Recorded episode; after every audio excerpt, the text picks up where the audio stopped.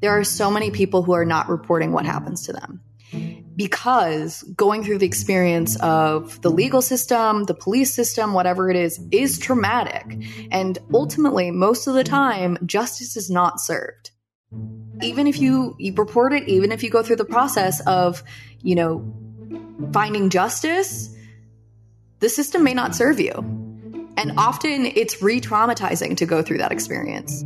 And I know what your concerns are, right? Uh, it, it's that there are aspects to interpersonal relationships where people misread each other that don't require the legal system, right? And and that's really what we're trying to educate people about to get them to sort of use healthier kinds of dynamics earlier so they don't get into these situations that are out of out of hand or out of control where they misread each other. Welcome to the Unspeakable Podcast. I'm your host, Meghan Daum. My guests this week are a father and daughter team, Dr. Drew Pinsky and Paulina Pinsky. This is a really fun interview, and I'm going to tell you about it in a minute. But first, I want to tell you about some exciting new developments with this show. And I know I've been talking about them for a while, but they are finally here. The Unspeakable now has a YouTube channel. How did we ever live without such a thing? It will be the home of a new feature called the Unspeakeasy. And thank you to the listener Twitter user who came up with that name.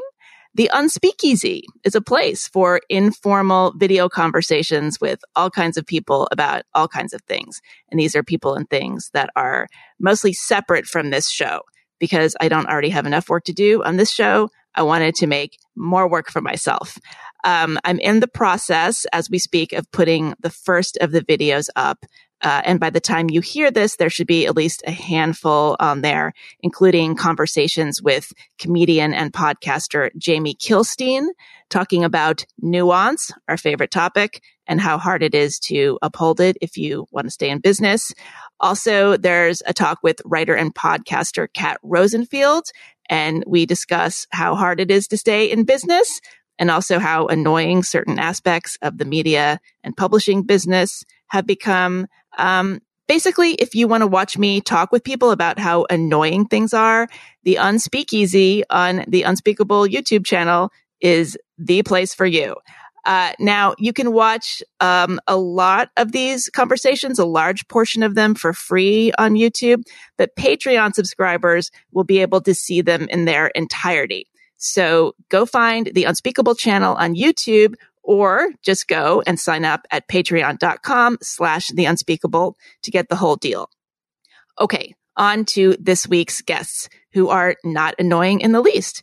Drew Pinsky is a board certified physician and addiction medicine specialist who's been a prominent media personality for at least three decades now.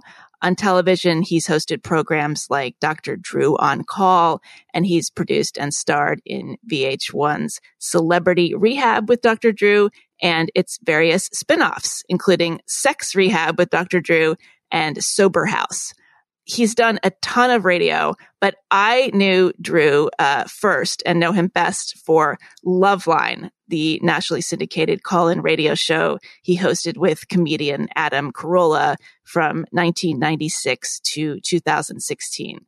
The Adam and Dr. Drew show still exists in podcast form here on Podcast One, and uh, I've been a guest there a few times, including very recently. Um, but Loveline was, in my mind, something incredibly special and unusual, as many people who know me have heard me go on about for decades. I have gotten to know Drew over the last few years, thanks to some shared interests when it comes to certain cultural issues. He, in fact, was a very early guest on this podcast. But even better, I've gotten to know his daughter, Paulina Pinsky, uh, in the last year. Paulina is a writer of comedy, personal essays, opinion pieces, fiction, you name it. She was a student in my private workshop last year and was a total delight.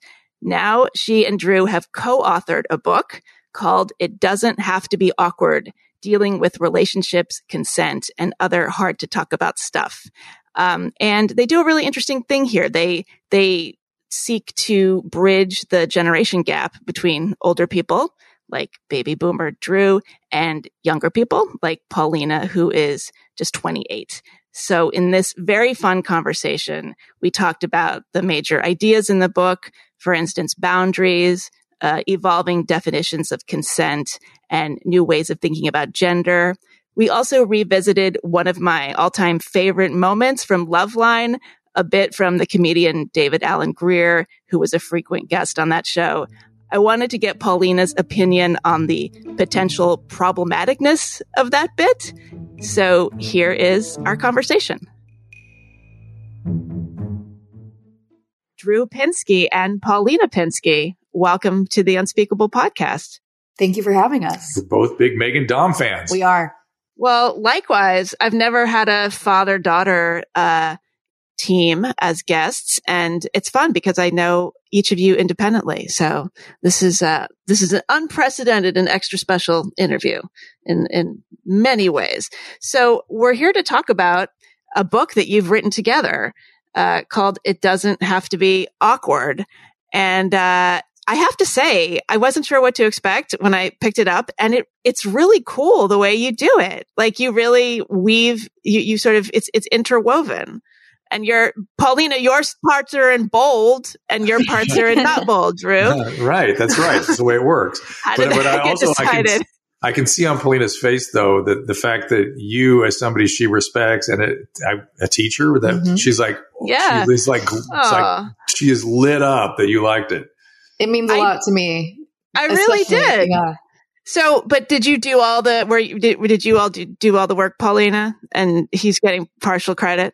I mean, yeah, I'm, she did yeah, a lot of work. She did a lot of work. yes, I did. Yeah. Uh, yeah, I also uh, I want it to be known that I wrote all of my parts in Comic Sans. That was my oh. uh, choice font for uh, writing this book, and they uh, gracefully made it bold instead of Comic Sans. Really? Why? Because it, w- wouldn't be taken seriously enough. Probably. I like that though. I think, but that it's so silly that it, it's extra serious. You really, Ex- you, you don't need, you don't need to rely on a font for gravitas. it's really funny. They didn't think so saying. either. No, yeah. no. Um, well, okay. Well, let's just let's just talk about it. Um, I mean, I think it's it's an interesting concept for a lot of reasons, but in particular, I mean, Drew, you and I have talked about this do you think that the generation gap between, say, baby boomers and millennials is particularly wide? Is there something going on that wasn't happening, like, say, in the 50s between parents and kids? Absolutely. Um, there's, it's, I'm going to butcher it, but my roommate can explain it better than I can. But there's this book that talks about the, uh, the advancement of technology and the ways in which we are living on the asymptote line in terms of the way technology exponentially progresses. And so the gap between generation and generation is getting larger and larger because everything is changing every two to three years. So even someone who's a millennial who's maybe three or four years behind me, you know, I'll say MySpace and they'll say, what? Right. so it's, it's, there's this sort of discrepancy between what we are all consuming because we each have different cultural references. Um, and then too, I think, um, obviously like, okay, boomer is like a huge, uh, you know, catchphrase in this moment. It's very, it's not very nice, but, no. but I'm, but I'm glad. Uh, is there an okay, is there an okay Xer or are we uh, once again just forgotten? Gen Xers. I feel like Gen yeah. Xers are completely forgotten. Yeah. Like it's just okay. the millennials well, versus boomers. Fine. That's fine. interesting. You can That's have interesting. it. That's yeah. interesting. Um, but I'm going to say that uh, the millennial types need to study their history a little more. And, and same with the Gen Xers too, because I lived through a period where something called the generation gap was a headline every day in the news. Where, and it was a generation gap built around wearing long hair and uh, something called the sexual revolution and get out of Vietnam now. Right. Uh, and the ecology movement, those of you that think you're the first to dream up a, a climate change movement, it was something called the ecology movement, and I studied deep ecology. ecology. It was deep ecology, remember? Yeah. yeah. Oh, I studied in college. I came home and announced after my freshman year of college that that's it. We got about three more years and that is it. And so I've been through that process of being that uh, enlightened young person. Uh, and it's not all that different. It's just, but I think Paulina's point is right.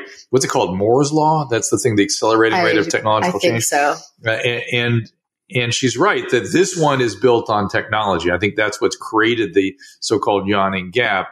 But the idea, I always wondered what had happened. You know, there was it was such a big deal when I was a young teenager. The generation gap, the generation you couldn't you couldn't talk to your parents because they wouldn't understand. There was no right. book like it doesn't have to be awkward. You just don't talk to them because they come. It literally was Mad Men versus hippies. I mean, that's sort of what it was back. Mm, right. Right. Uh, it, man, by Mad Men, I mean the style and thinking of the TV show Mad Men, which exactly recreates what was going on in our parents' sort of experience. And so it was a it was a gap that at the time there was a sense that it could not be breached.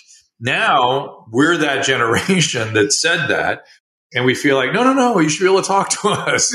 and I don't know how you guys feel. We're no, no, no, we want to be, we don't want to be them. We don't, we don't want to be those guys but uh, it makes it difficult because the world is so different for us or has been so difficult for us. Okay, but there's also this thing going on where the parents and the kids are supposedly friends.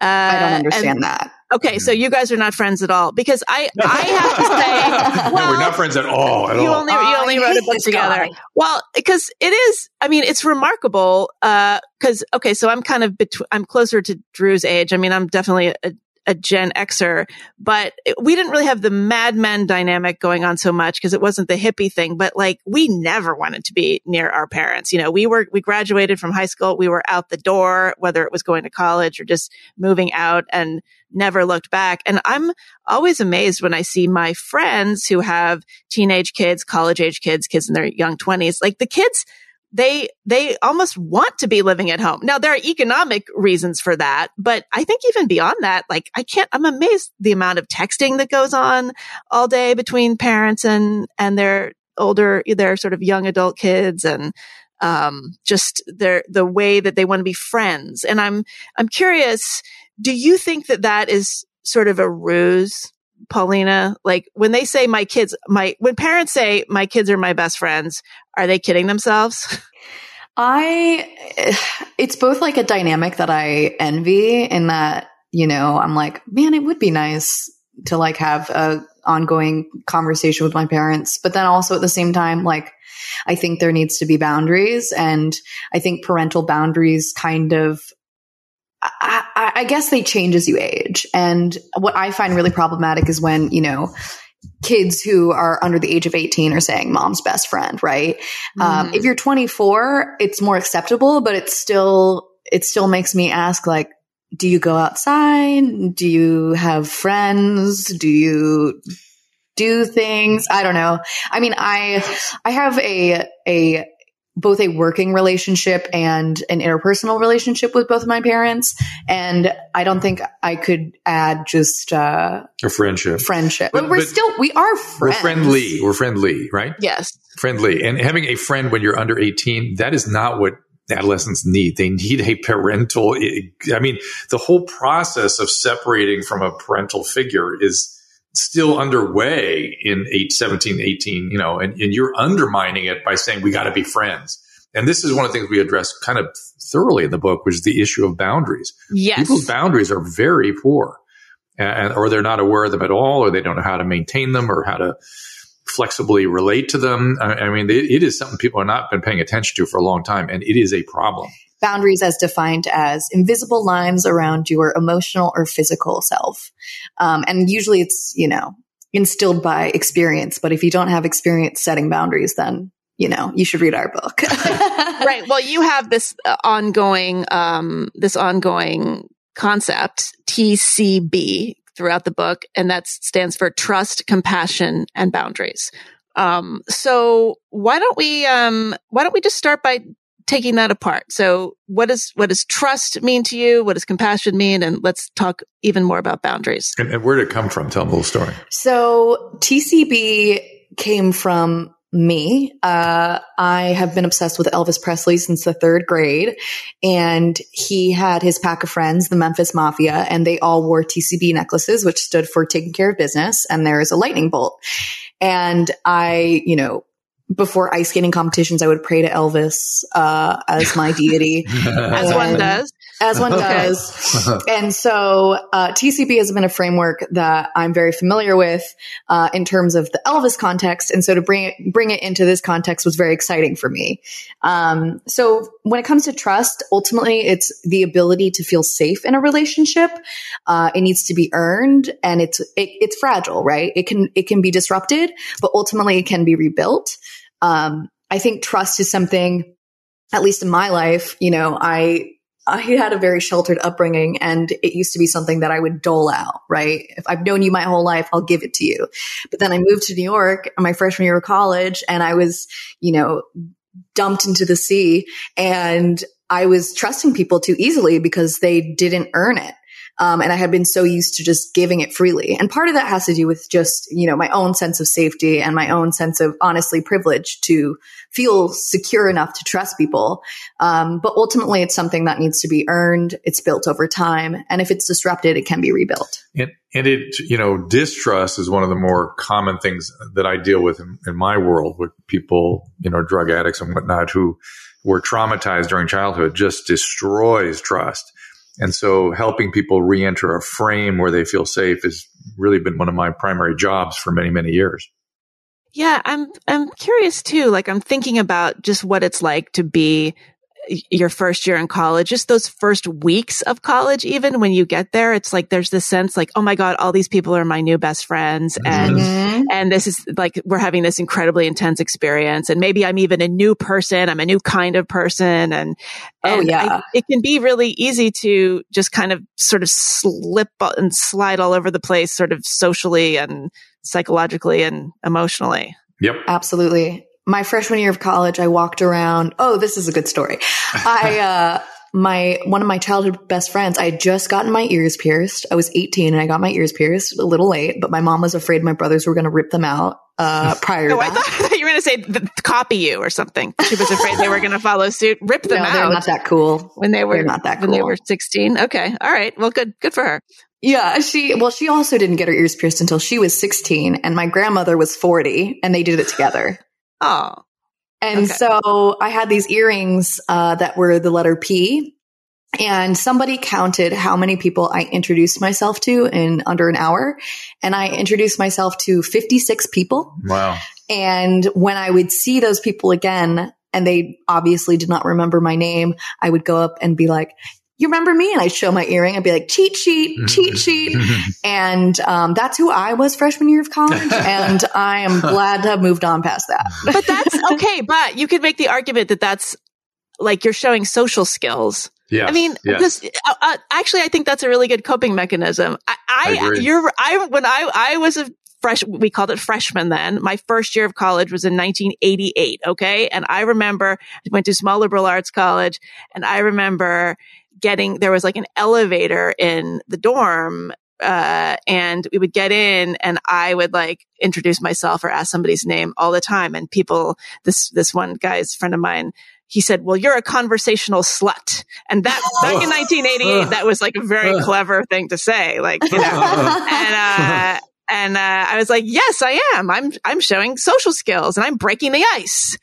Uh, I'm writing that phrase down. Um, it'll come back. It'll come back around. I think it, it would, wouldn't, wouldn't land now, but, but yeah, like how do you kind of split the difference between being outgoing and trying to make other people feel comfortable, um, and just sort of letting too many people in?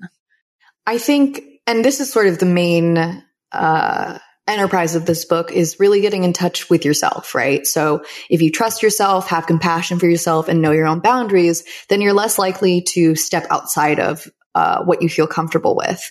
Um, and for me, like as a freshman in college, I did not trust myself. I absolutely had no compassion for myself and I had no sense of boundaries.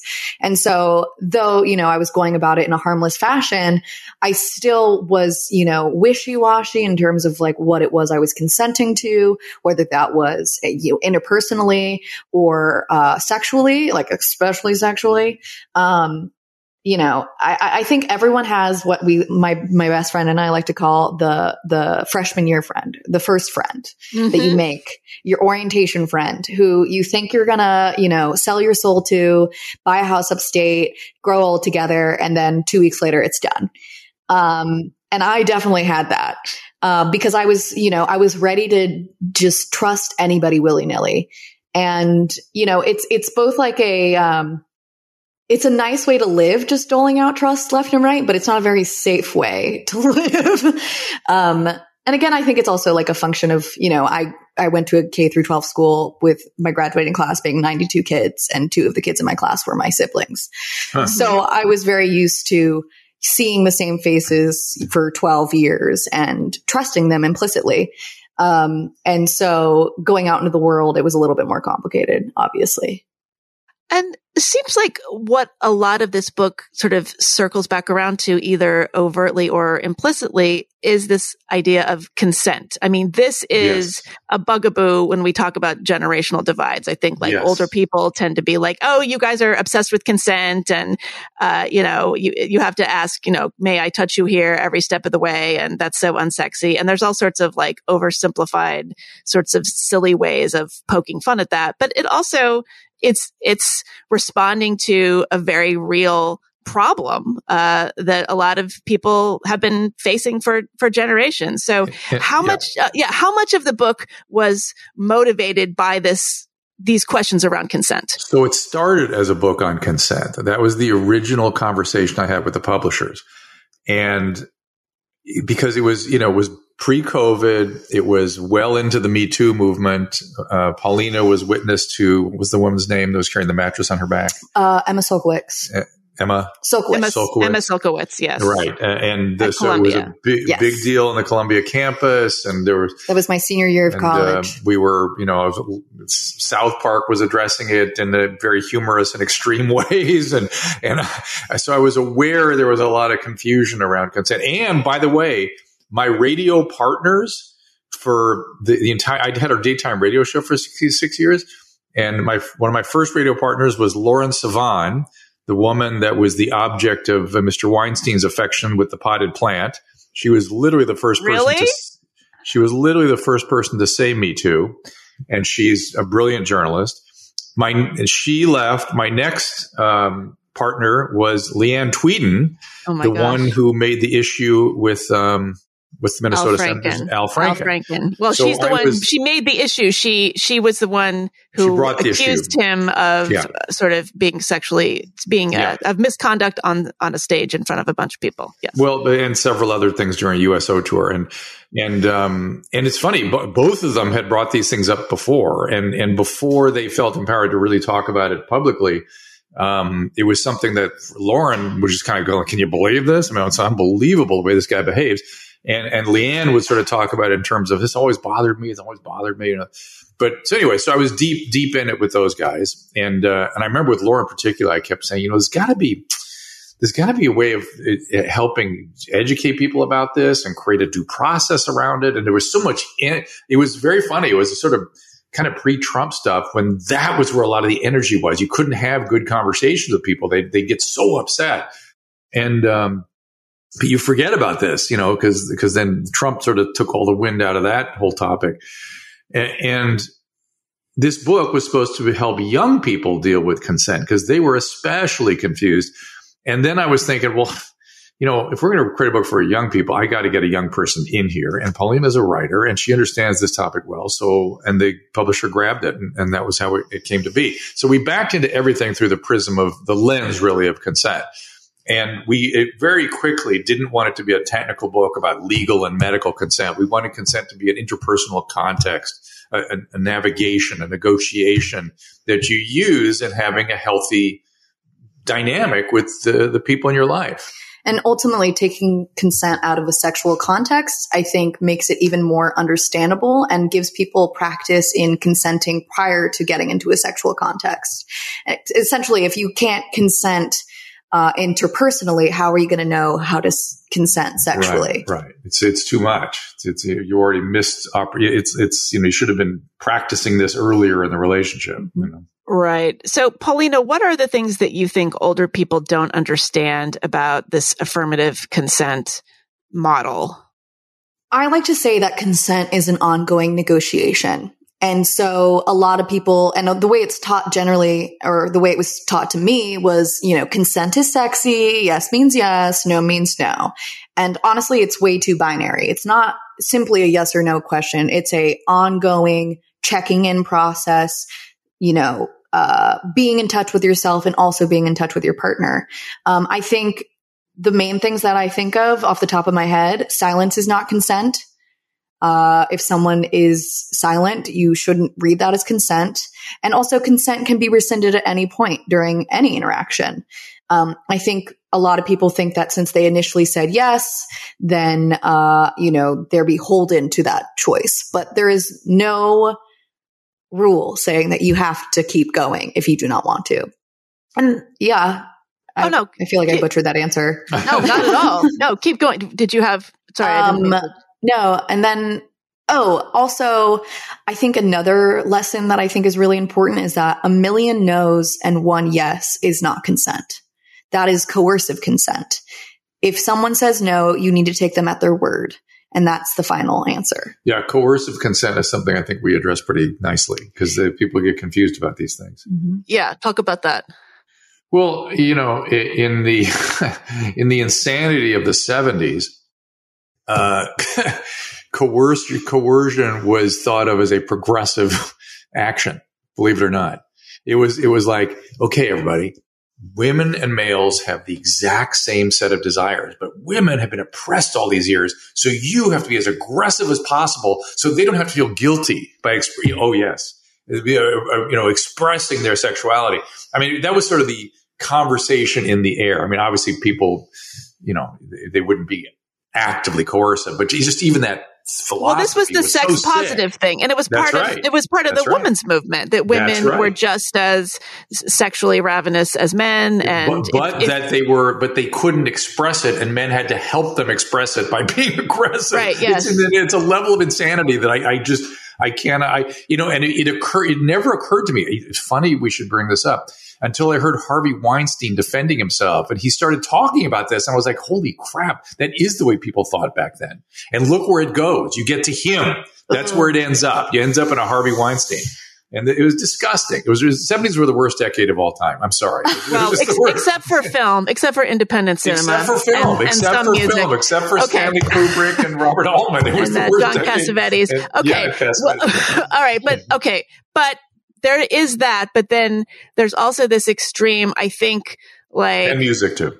Yeah, no, the seventies. So come on, the the seventies uh, had had some stuff going. Sick for collars. It was just sick. It was terrible. Oh, I meant sick as in cool, but yeah, but look at the way those rock stars behaved. These talk about privilege and male, you know, right. toxic masculinity. Well, and a lot of quaaludes, a lot of oh, a lot God, of drugs. Yeah, yeah. But okay, but so how do we sort of negotiate situations like let's take the Emma Sulkowicz case. I mean, we don't have to spend a lot of time here. I, that is that's a case I, I wrote about in in my book. I I remember I've I've been a student at Columbia and I've taught at Columbia. I'm very familiar with that school. She was carrying her mattress around um, in protest of the fact that the administration had not expelled a classmate who she had accused of sexual assault. Now, in that case, part of the reason, and you talk about this, Paulina, in the book, the part of the reason that that student w- had not been expelled was that she had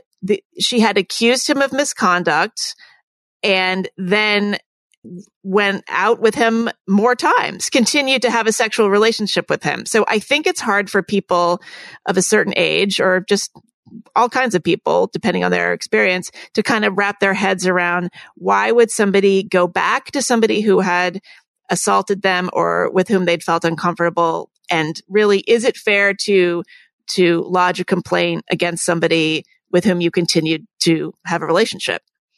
I think, you know, when we experience trauma, it's hard to internalize that trauma. And, you know, this person was her friend. And so, you know, uh, in my own experience of experiencing sexual assault, you know, I've made contact with my abuser, you know, years after the fact. And, you know, it's, it's, it still doesn't deny the fact that amidst a sexual interaction, her consent was rescinded, right? It, if I'm remembering correctly. In, in the Sulkowicz case. That's right. So she initially consented and then he did something without her consent.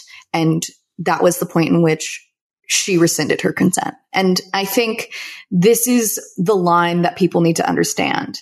You can rescind your consent at any point. And depending on your behavior after or whatever it is, it does not matter. I think ultimately, when you're friends with someone and they betray you like that, it's hard to accept that betrayal.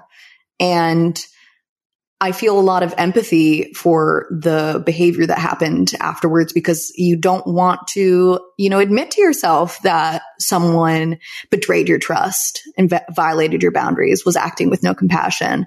Um, and I think, I don't know, I, I, I really ultimately just, I, I believe all survivors. I really do. And I, I, no one is trying to ruin anybody's life. And I think that the act of sexual assault does ruin somebody's life. Um, or it can.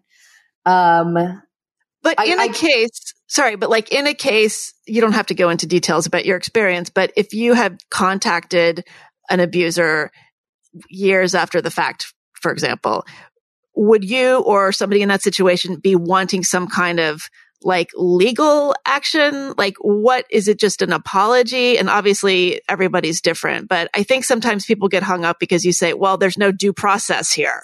Mm-hmm. And so is, is there some gray area or not even gray area? Is there some kind of space between I'm going to go after this person, uh, just, you know, with every, with every legal tool that I have and I'm going to blow this off? Is in some cases, is it just helpful to like have a conversation and people can agree about what happened?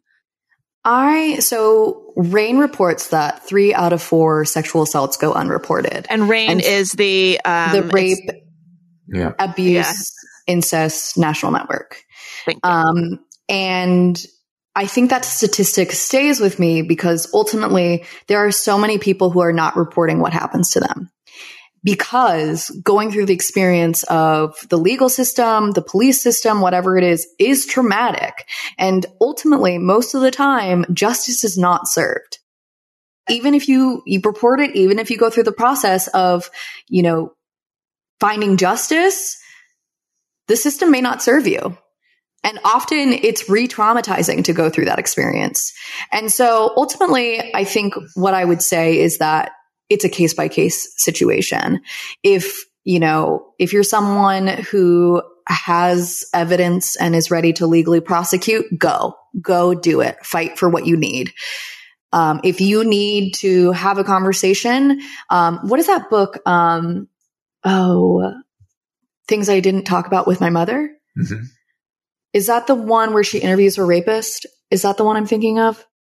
And I know what your concerns are, right? It, it's that there are aspects to interpersonal relationships where people misread each other that don't require the legal system, right? And and that's really what we're trying to educate people about to get them to sort of use healthier kinds of dynamics earlier so they don't get into these situations that are out of out of hand or out of control where they misread each other the the issue of people coming back around, you know, the, the thing about particularly if somebody's had previous trauma is uh, trauma survivors blame themselves for everything that happens to them, and they feel a lot of shame, and so they're they're sometimes going back and trying to repair that because they feel like, oh, what did I do? To, I, I must have done this somehow. Somehow I created this.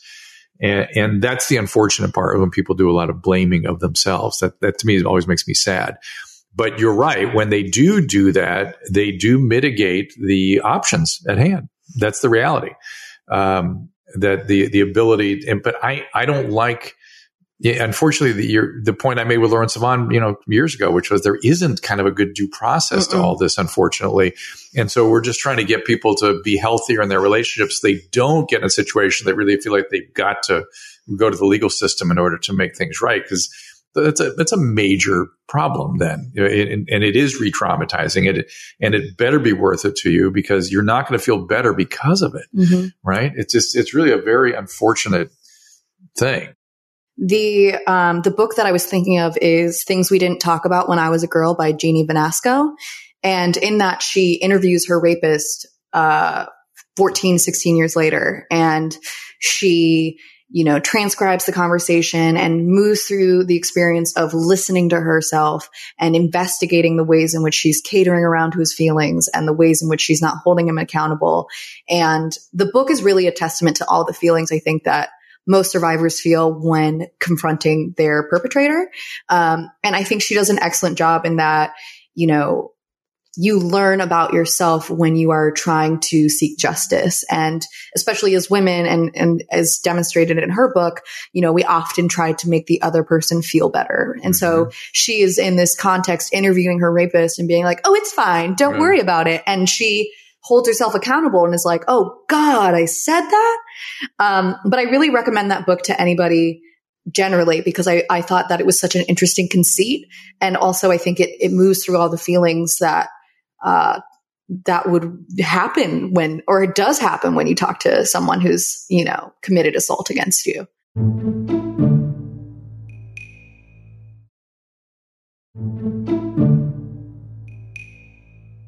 so much of the book has to do with knowing yourself. It sounds mm-hmm. like so mm-hmm. basic, but mm-hmm. I, I, really felt in reading the book like that was at the core of so much of that. Um, so, I mean, it started off as a book about consent. So how did it sort of broaden and become just kind of about stuff that's hard to talk about in, in general? Because the reason that we had, like you just said, the reason that these issues around consent and, and being uncomfortable and and you know sexual misconduct situations is because people just aren't in touch with their own feelings as mm-hmm. they used to say in the 70s uh, and so what what is that about paulina? For me when i became a part of this project it was very important for me to try to make this a resource for lgbtq kids and their families. Um, and ultimately what it came down to is we we wanted to both explore gender, sexuality, and identity, but also ultimately just taking consent out of a sexual context. And once we took it out of a sexual context, we were able to recognize all the situations in which consent is instrumental, whether that's, you know, friendships or, you know, dealing with teachers or dealing with bullies. Um, there were just so many more realms that consent was instrumental in than we even anticipated. And so in order to kind of encapsulate all the scenarios that someone may encounter where consent is instrumental, we really came to the understanding that in order to consent, you need to know yourself and what you know you consent to. So taking TCB as a framework, once you trust yourself, have compassion for yourself and know your own boundaries, then you can trust others, have compassion for others and respect their boundaries. Um, of course, that's sort of a simplistic relating uh, framework, but ultimately, you know, I think it's a way to apply TCB to all situations that aren't just sexual. Yeah. I think that's really well said, but I'm also thinking like in a lot of scenarios, you don't know until you try, right? Mm. So not just sexually with, with anything. I think it's like, you know, to know your boundaries the power of saying no is huge. And I think it's hard for a lot of people. And Drew, I think you've written about how it's hard for you to say no to people or disappoint oh, people. Oh, yeah, and you're, you're sure. you know, you're the overachiever in you has a, a problem with that. And so I want to hear about that. But just like, how do you kind of, um, how do you uh, sort of force yourself, not force yourself, but like really uh, give yourself permission to say no with also, also without cutting yourself off from potential experiences? Well, I, the part of trust is a leap of faith, right? You you have to decide when to leap into something uh, and trust that it's going to be okay, or that you can manage your feelings or manage your boundaries. In terms of boundary formation, I had to do years of therapy. I mean, the, my, my, that book Cracked I did was a metaphor for the evolution of a caretaker in a medical setting who had poor boundaries and as a result of a series of experiences in that book developed more secure boundaries. But the reality of my own personal experience was i had to do years of therapy in order to develop those boundaries. And why did you have poor boundaries? Was it because of the way you were brought up yeah family of origin stuff i mean there was a lot of abuse and there was um, a lot of uh, you know narcissism and everybody being responsible for everybody else's feelings and so the the boundaries were like impossible they were they weren't taught and so that it's something that if you really do have, if you have boundary problems, if you can't assert yourself in a healthy way, then that is time for therapy. Therapy can do wonders for that kind of thing. Yeah. Yeah. No, I actually, I have a hard time saying no to people if they ask for a favor or like I don't want people to be mad at me. That's always yep. my problem. I cannot Same. stand it. Well, but again, but, but not liking conflict is not necessarily a bad boundary, right? It just might be your preference. You just don't like conflict. But but for me, you know, I I would get overwhelmed by other people's feelings. Uh, and and what and had trouble distinguishing their feelings from my own, right? right? So I would think in my, my, what I believed I was experiencing was a deep understanding of the other people's feelings. What I was actually experiencing was the mobilization of my pain. And so I'd have to stop it in them to make it stop in me. Right. You get that? Yeah, and, no, I, and that's a deeper problem. Yeah, I think we talked about this, Drew, when when you were on the show last year, because yeah. there is this there is this uh, strange juxt- juxtaposition. I think both of us have. I certainly have, where I I kind of like to court conflict in my professional life, in my writing. I don't care if people are mad at me or hate me, or uh, you know, I don't mind being I, controversial. I, I don't know. I've seen I've seen what you've been going through. You've not been super happy about it. Well, but like I don't. It. Well, it's not. I just I, I'm not really interested in saying something that is going to please everybody. So I right. have this sort of prof- I have this professional professional sphere where I know there's going to be a certain amount of people upset with me. I always say nobody, I'm sure I said this when you were in my class, Paulina, nobody will love you unless somebody hates you. But that's, that's in the creative arena and the sort of intellectual sphere. When it comes to my personal life and my personal interactions, I can't stand it if somebody doesn't like me or is mad or upset. It's just like the worst thing ever. I feel the same way. Yeah. Um, anyway, this, this doesn't have to be about me. So the, this, so Paulina, you said this started off as a book really geared towards LGBT kids. And did it just become just broader as you went along? Uh, you know, it isn't specifically an LGBTQ resource, but I didn't want it to not be an LGBTQ resource, right? So ultimately, I really wanted to distill the basic concepts so that, you know, the kid in middle America or the evangelical kid gets this book because, you know, the parent trusts my dad brand and all of a sudden they're getting the gay agenda. That was sort of, uh, my goal. Um, but ultimately, I think, now all kids are being asked to question who they are in a way that wasn't even in the popular consciousness 10 years ago. And so I think it's not just about, you know, catering to LGBTQ kids, but it's about educating all kids so that they're more tolerant and understanding uh, when it comes to differences in other people. Right. And I am curious what kinds of conversations the two of you have had about these issues, not just in writing the book, but just over the course of the last decade or so. Because again, this is something that older people really have a hard time making sense of. Uh, sometimes for obvious reasons and sometimes just because we're being obstinate, but yeah. definitely an issue.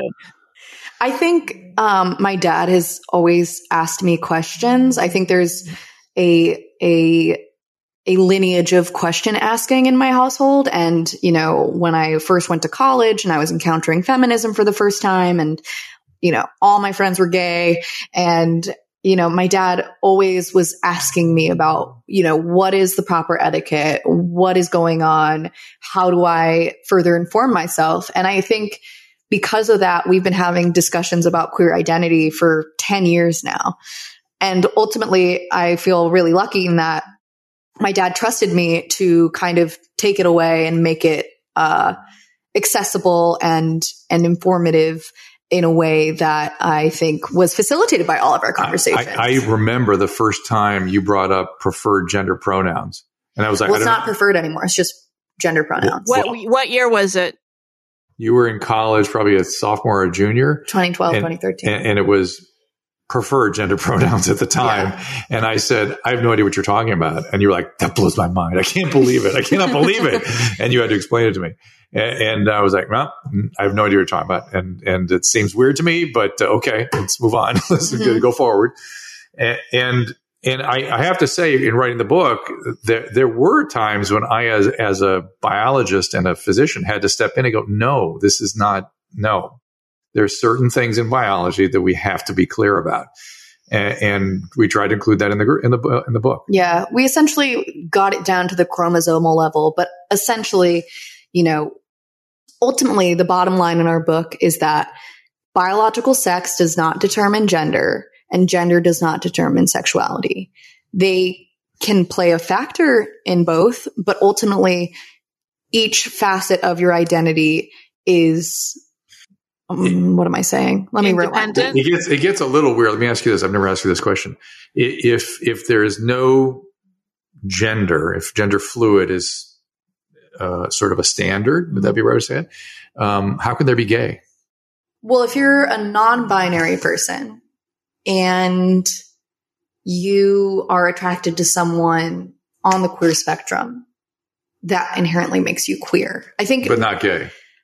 I, yeah, gay is an orientation. Gay is an orientation, not an identification. Right. No, I understand. But if you're not, if you're not a male, if you're not a him, and you're attracted to a him, yeah. What is that? Well, non-binary. I guess that's queer. Queer captures it's all queer, that. Yeah. yeah. Like you, you wouldn't necessarily, unless you are specifically attracted to one specific gender, and you are the same gender, then you're gay. But if you're non-binary, do you see why this is so impossible? Yes, yes, yes I do. I, okay, I if you guys can't sort this out after writing an entire book about it, but okay, I don't, I don't want to go down the rabbit hole of of tr- trans issues because God knows I've done that uh, many times, probably too many on this show. But, but okay, Paulina, what is if we can all if we can agree that sex is biological. Gender is something else. Gender is the performance of sex. That was Judith Butler's gambit, right? Um, what is the issue? Uh, it seems like a lot of the conflict uh, within trans activism has to do with these muddled and muddy definitions of sex versus gender. I, what, where is the conflict actually? I can't even figure it kind of like pick it out of the weeds. I think ultimately when it's gender essentialist, right? So if you have a vagina, you're female. If you have a penis, you're male. And I think ultimately the way that I really understand it is that you have a biological sex that will determine the and and that will determine your medical care depending on what hormones you're on um, and also you know just the equipment you have um, but ultimately for me the way i understand it is that gender is not defined by your biological sex. It can be, but ultimately the exploration of identity and the, the feeling of gen- gender is something that you become increasingly aware of. Um, which, which I think gets to the bottom line of just it is an individual process, right? How you define yourself is up to you. And I think, um, I think it's complicated. Here's something that worries me. I worry about this. We didn't mention this in the book, but as long as Meghan's bringing this all up, which is in, in the category of gender fluid where people are not clear on their gender identity and kind of moves around throughout psychological history or history of mental health. Uh, a, a, unstable identity was considered problematic, like it was mm-hmm. a developmental issue that needed to be solved. I, I worry that that I, I, don't know. I just that that that was such an important part of my training and how we thought about being whole and being healthy. I just worry about those people that are all over the place. I think all. that non-binary identity is less but, amorphous it, as you think.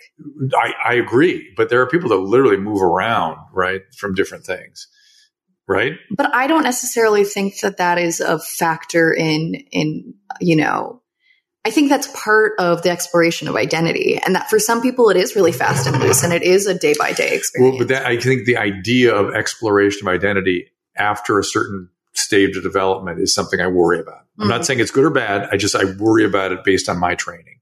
Hmm. Just like ugh, I, I worry that that may burden people forever not to have a, a firm sense. Wait, of, wait. Exploration of identity after a certain of stage of development. gender identity, gender identity. But yeah, after- you know, if you're if you're a 40 year old still, mm, you know, not clear on what your gender identity, I'd be like, mm, that must be a burden. I would think. I But think a that lot of- happens less than you would think. But I I think I for agree. most people, I agree, but it's rarely discussed. It's just something that kind of worries. We we never talked about it. You know? Yeah.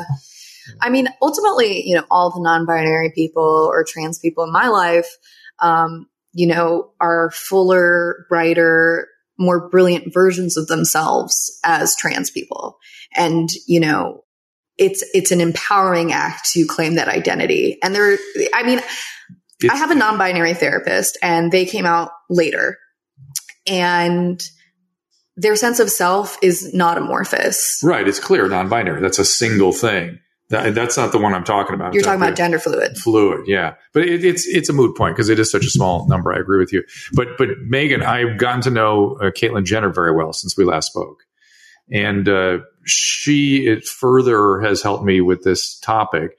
In in that a I was able to sort of see the pain she had when she was living as Bruce and created this huge thing, what she called character Bruce. I mean, talk about overcompensation. Oh yeah, You oh become yeah, you become a- an Olympian of such yeah.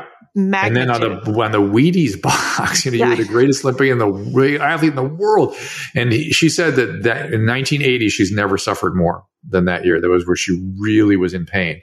And I thought, wow, that is a long time to suffer with this, 40 years.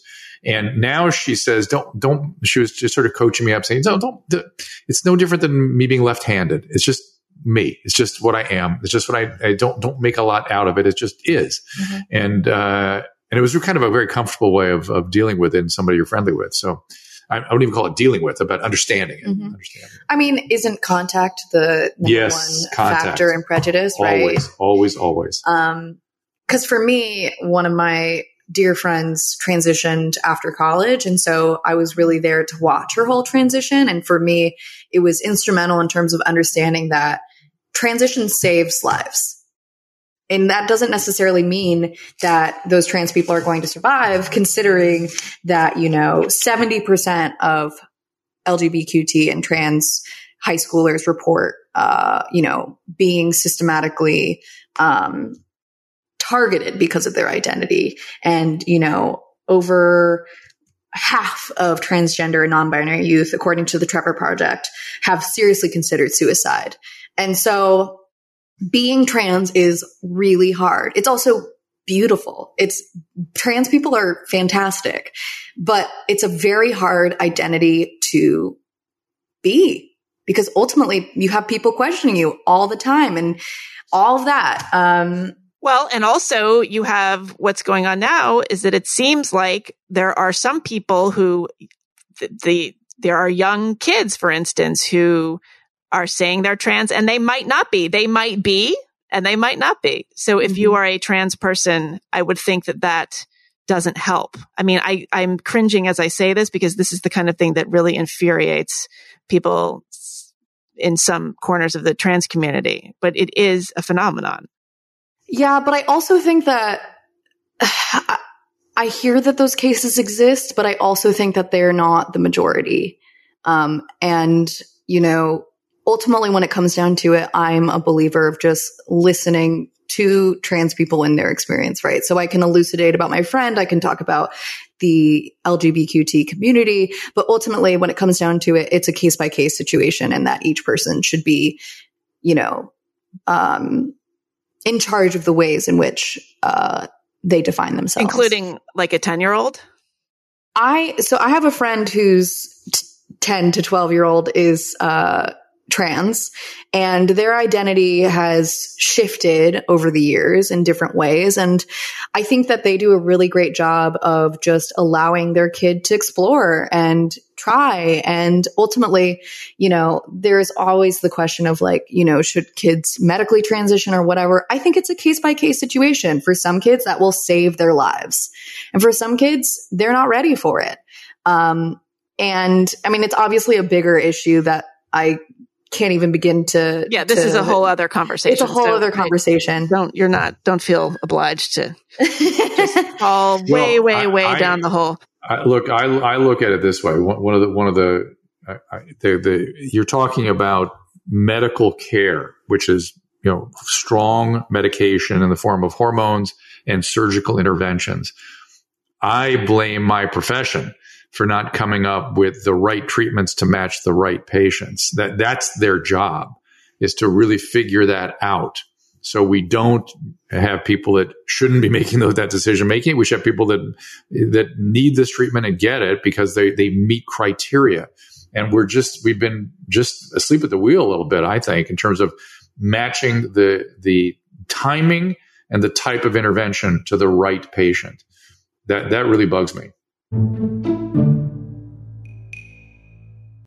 This is Walk-ins Welcome with Bridget Phetasy. I love hearing people's stories of resilience and grit. This is why I created this podcast. We are very excited to welcome Jim Gaffigan, Yasmin Mohammed, Glenn Beck, Tim Dillon, Abigail Shrier, Jeff Garlin, Ayaan Hirsi Ali, Sam Harris, Heather Heying, Jonah Goldberg, Ben Shapiro, Glenn Greenwald, Sarah Shahi, Colin Quinn. If there's a culture of victimhood, then let's tell stories of grit and survival. Subscribe and listen now on Apple Podcasts, Spotify, or wherever you get your podcasts.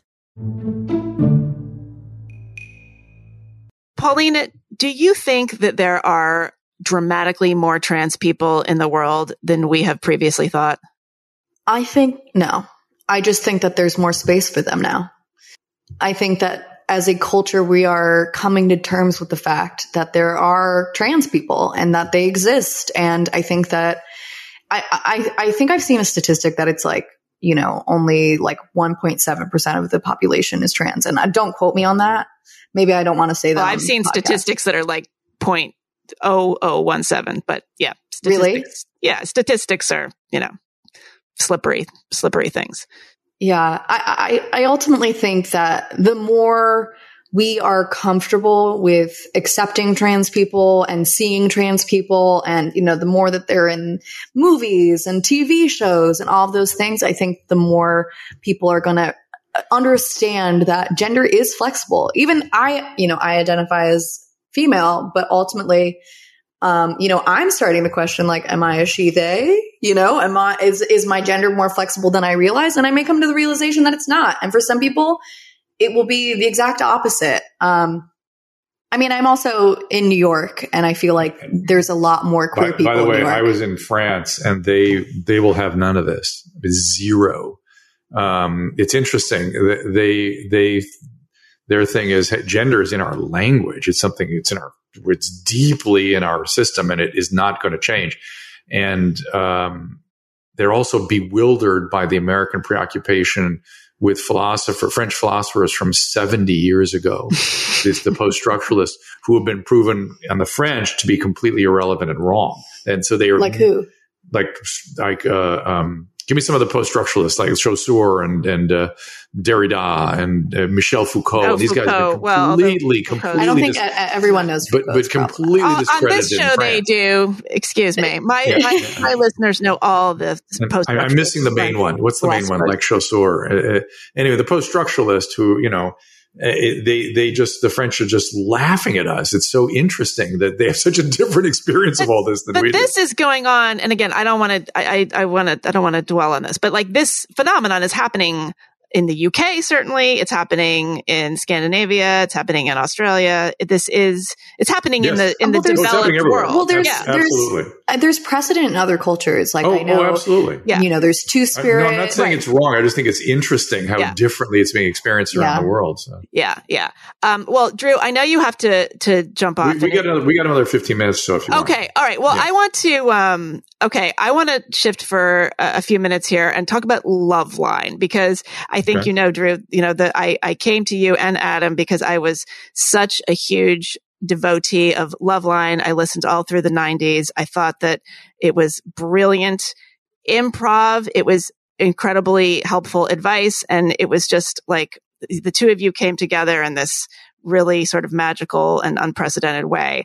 Um, but the tone of the show, especially in the 90s into the early 2000s, was very different than the kind of tone we hear today. So, Paulina, were you aware of Loveline when you were a kid? Did you listen to Oh. it? Did you know what it was?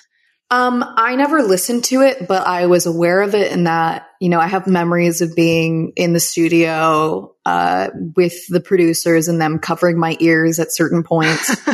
And there are a few segments that I got to guest appear on where I talked about my hamster and, you know, I, I, those memories are very vivid to me. Like I remember falling asleep in the sound studio. Um, and ultimately, like my peers were listening. And so, you know, within my, you know, small private school, like no one was, everyone was like, that's Paulina's dad, you know? But when I would encounter kids from other schools, it was always like, so does your dad talk to you about sex? Mm. And I'd be like, no, I gotta go. Um, it was always devastating when a, qu- a crush of mine would ask that question. Then I would immediately lose interest. um, so it was always in my brain in that it existed. Right. Okay. So I want to do a little experiment here. I've never done anything like this, so bear with me. I want to play um, a little snippet of a really classic uh, clip from Loveline. This is David Alan Grier. Drew, Yes, I you're, you're going to remember this. to. Okay, He so knows this this is Should the know this is the classic the um the birth control pills as names of African American children. Okay, I'm gonna I'm gonna play that my my audience can handle this. I'm gonna play a little bit of it, and I want Paulina to react. Okay, and if this doesn't work, eh, we can cut it out. But I want to try this. Okay, here we go. I'm playing it on my phone. All right, Corinne, here's the deal with the morning after pill, all right? The emergency contraception. Not the morning after, emergency contraception, really. And then you need to take, you need to look at your pill, All right. and it needs to have uh, either between 0.5 and 0.75 milligrams of levonorgestrel that Okay. you take now and again 12 hours later, or 2 milligrams of norethindrone. Dave has a sister named Northen. Yeah, those, and you, again, it's take a, take a dose of that now and a dose 12 hours later. That's what you need. There can also be the 100 micrograms of est- ethinyl estradiol, which is. Uh, It's the, it's the, it's the, pro, it's the progesterone, it's the levonorgestrel, And where's leaving the industrial? or, or the norethindrone. No, I think put that put that wiffle ball back down. Come in the house. Yo, behind. I'm sick of these kids, man. No, I think the what? What is it? Epinestral. Drew, what else? My my my dang name is Mif- Mifepristone. Mifepristone. I'm here to pick up Mephipristone. Mephipristone. Mephipristone. Mephistopheles. You, if you don't get into this Dodge Comet, at the count of three, I will wear your behind out. And get Esperil, your sister, please. Okay. All right. All right. So that that You- You're making me miss him so much. I know. He, he I- has cut off the relationship with him, David Alan Grier. I know. and I, I- don't know why. We don't know why. Is it 'cause And, of uh, Adam? Is it because you do? something to do with Adam. It has something to do with Adam. And he, but he will not make. He'll not say anything to me other than the horrible jabs on Twitter. Uh, I have to yeah. say, so this is how Gen X I am. I think the two funniest things in uh, the popular culture that I can think of are are this clip and the and the scene in Team America World Police where they do the spoof of Rent and they sing about AIDS. Everyone has oh AIDS. my god! AIDS, AIDS, AIDS, AIDS, AIDS. AIDS. Right. Like my dog has AIDS. Every yeah. Okay, this is this is what a horrible person I am. So I this is I I uh I just think that's hilarious. However, it would be unthinkable today. Paulina, this falls on your, on your, uh, Watch. on, your, on, your, on your on your innocent millennial ears, uh, what are what's going through your your mind and heart right now? So I teach comedy writing to high schoolers, and my three rules are don't be a jerk, play to the height of your intelligence, and punch up, don't punch down. And so ultimately, punching up has to do with your racial identity, your sexual identity, your your ethnicity, everything. And essentially what I require each student to do is to think about their identity in proximity to others, right? So punching up would be like a president or a teacher. Yeah, somebody Um, with more power. Yeah. Somebody with more power. Um, for me, I feel comfortable punching at other white women.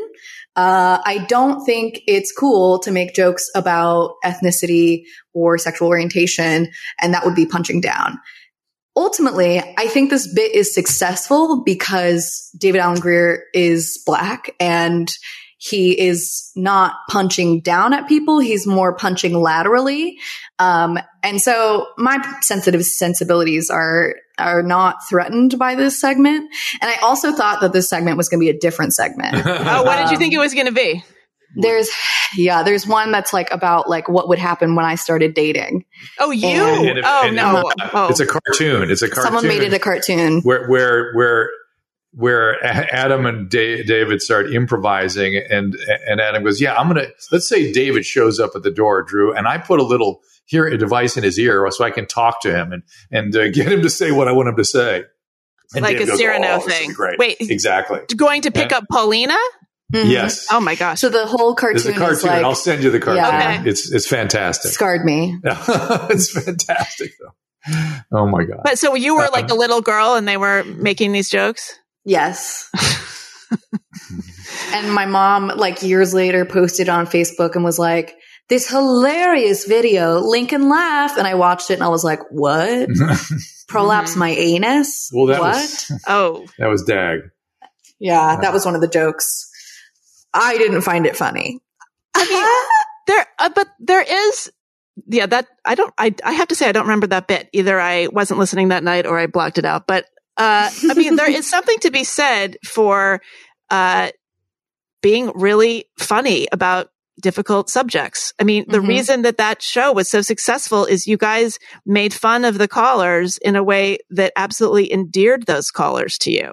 And it Mhm. was a way of establishing intimacy with Mhm. those callers. That's right. That's right. Yeah, but I And wouldn't trust. say that Adam Carolla always punches up. I would say that he tends to punch down. So if we were having this conversation with Adam Carolla, I think I would ask him the question, do you feel that you punch up at all times? Uh, See, and I would say he, yes. Yeah. Well, but see, I have this whole theory about punching up and punching down is that when you, like, like when women punch up, when women complain about men being, you know, complain about toxic masculinity or male power or whatever, and they're punching up, I feel like you're effectively handing them power. You're putting them on a pedestal that they are not necessarily on.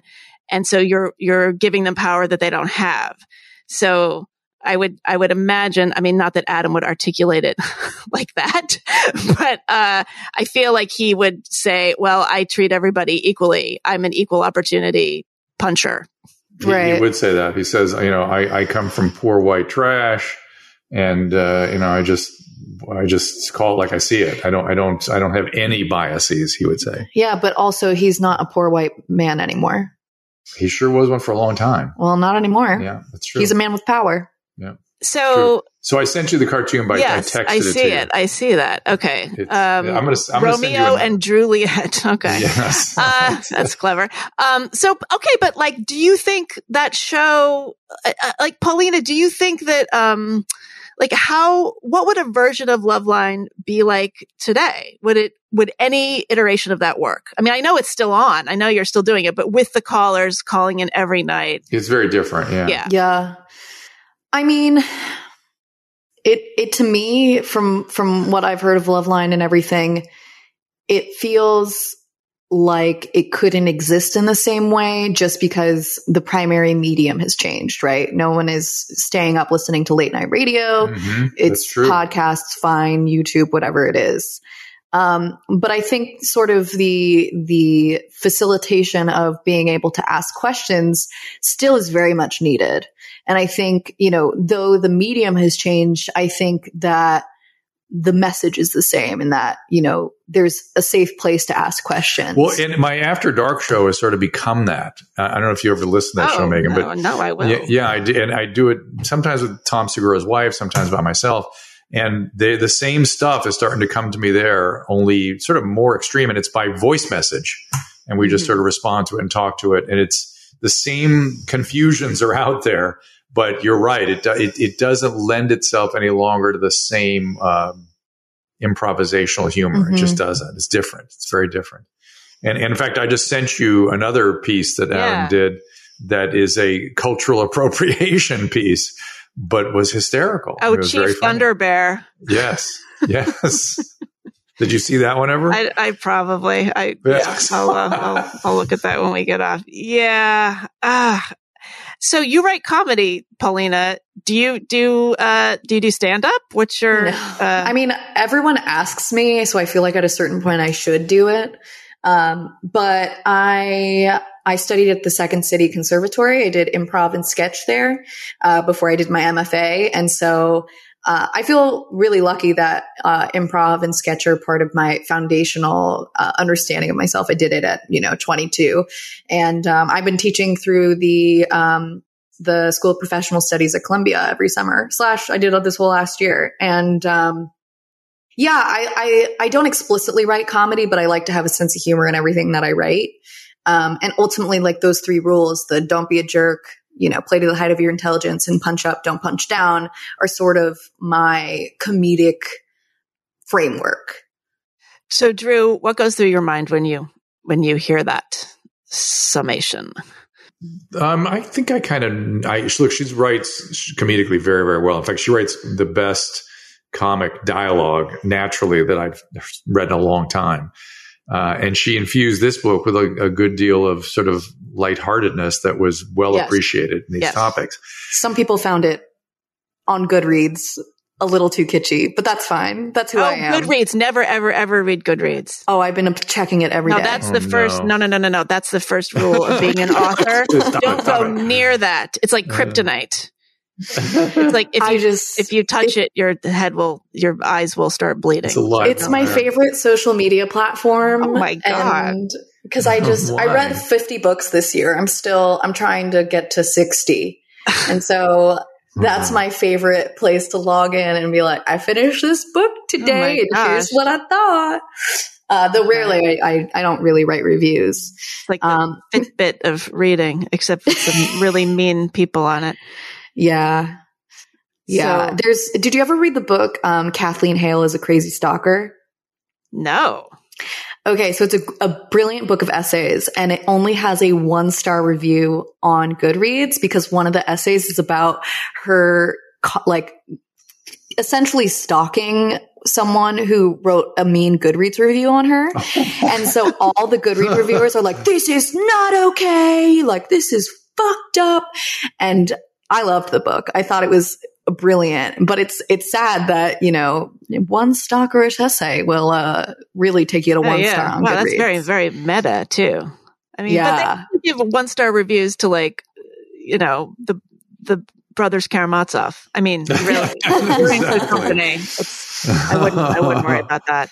Um, well, so, so, funny. Just to um, this has been such a fun conversation. Uh, yes. Just to kind of uh, wrap things up here, I'm curious, what is the thing about the other that frustrates you the most? Eat, eat one another. Yeah, yeah, one another. I don't know who uh, wants to go My dad first. is on his phone constantly. Yeah, that could be frustrating. That's been the case for the past. The first ever interview that I ever gave was in our house after dad got HLN. And the first thing I ever said on TV was, my dad is on his phone more than his teenagers. And everybody laughed and we all thought it was playful. And now it is a, a fixture in our family, uh, the cell phone it's unfortunate. What I'm usually doing and what I've done even during this interview is signing prescriptions. I'm doing th- fun things like that. Oh. You know, I'm signing things, uh, which if I don't sign them during a certain hours of the day, I am, well, people are going to get hurt. So I just, I just have to stay ahead of it, and it's just unfortunate. It's just the world I live okay. in. Okay, I have a couple prescriptions. And the world I used to live in for me world, while, while we're on this. Yeah, okay. The, the, world I used to live in was, and I'm, I'm not saying this to be defensive. I'm not happy about this, but was my pager going off every five minutes and having to call people. I remember Th- that the pager. Was, that was the way it used to be. I'd have to be on the phone constantly, and this is this has been a way of obviating that or solving that problem, but it creates its own problem. Yeah. Um, it's you know it's hard to talk about things you're frustrated about with your kids. I mean, because I'm so happy with her what she's doing. It doesn't have is. to be awkward as as is the yeah. title of your book. I mean, even um, just kind of uh, maybe if you're frustrated on, on her behalf. I just think it's yeah, it's I'm really hard, I, really you, hard. You know, you know, you know it's, it's I have a general I have a general frustration with with your generation of um I don't know how to describe it. Getting on with business, It's the best way I can describe it. Like, getting- I think what you usually say is that um, my generation is intolerant of ordinary misery. Oh, oh, yeah, but so is mine. but uh, yeah, I don't, I don't like people. Yeah, I think, I think if you don't come to terms with ordinary misery, you're going to be extra miserable because there's a certain amount of ordinary misery in life. Baseline misery that yeah, we all um, live with. But, but it's no, it's more that, and maybe this may be kind of a recent thing. I, I feel like we, I don't, Meghan, I don't know if you, like, Gen Xers were so much into this. We were like in a hurry to like get get going. We had to get started and start to make a living and start to get pay yes. our rent and blah blah blah blah. blah. And and I don't feel that from from your generation so much. Yeah. Uh, and we and and there's more of a looking for a perfect opportunity to do the perfect job and the perfect thing. And it's like that that comes way later if you're yeah. lucky, you know. But now maybe it's just go go pay your rent. But maybe that's the sort of paradox of choice dynamic. Like there's just too many options. There's, oh, I, I feel, too many I also, things. I also feel bad for them. I do yeah. because it is too much. Because I had, I had something similar when I was like 19. I was like, what do I want to do? I they could do this. Could, ah, too many choices. I don't I don't like that either. That that's also very uncomfortable. So I, I'm compassionate to that, and empathic of that.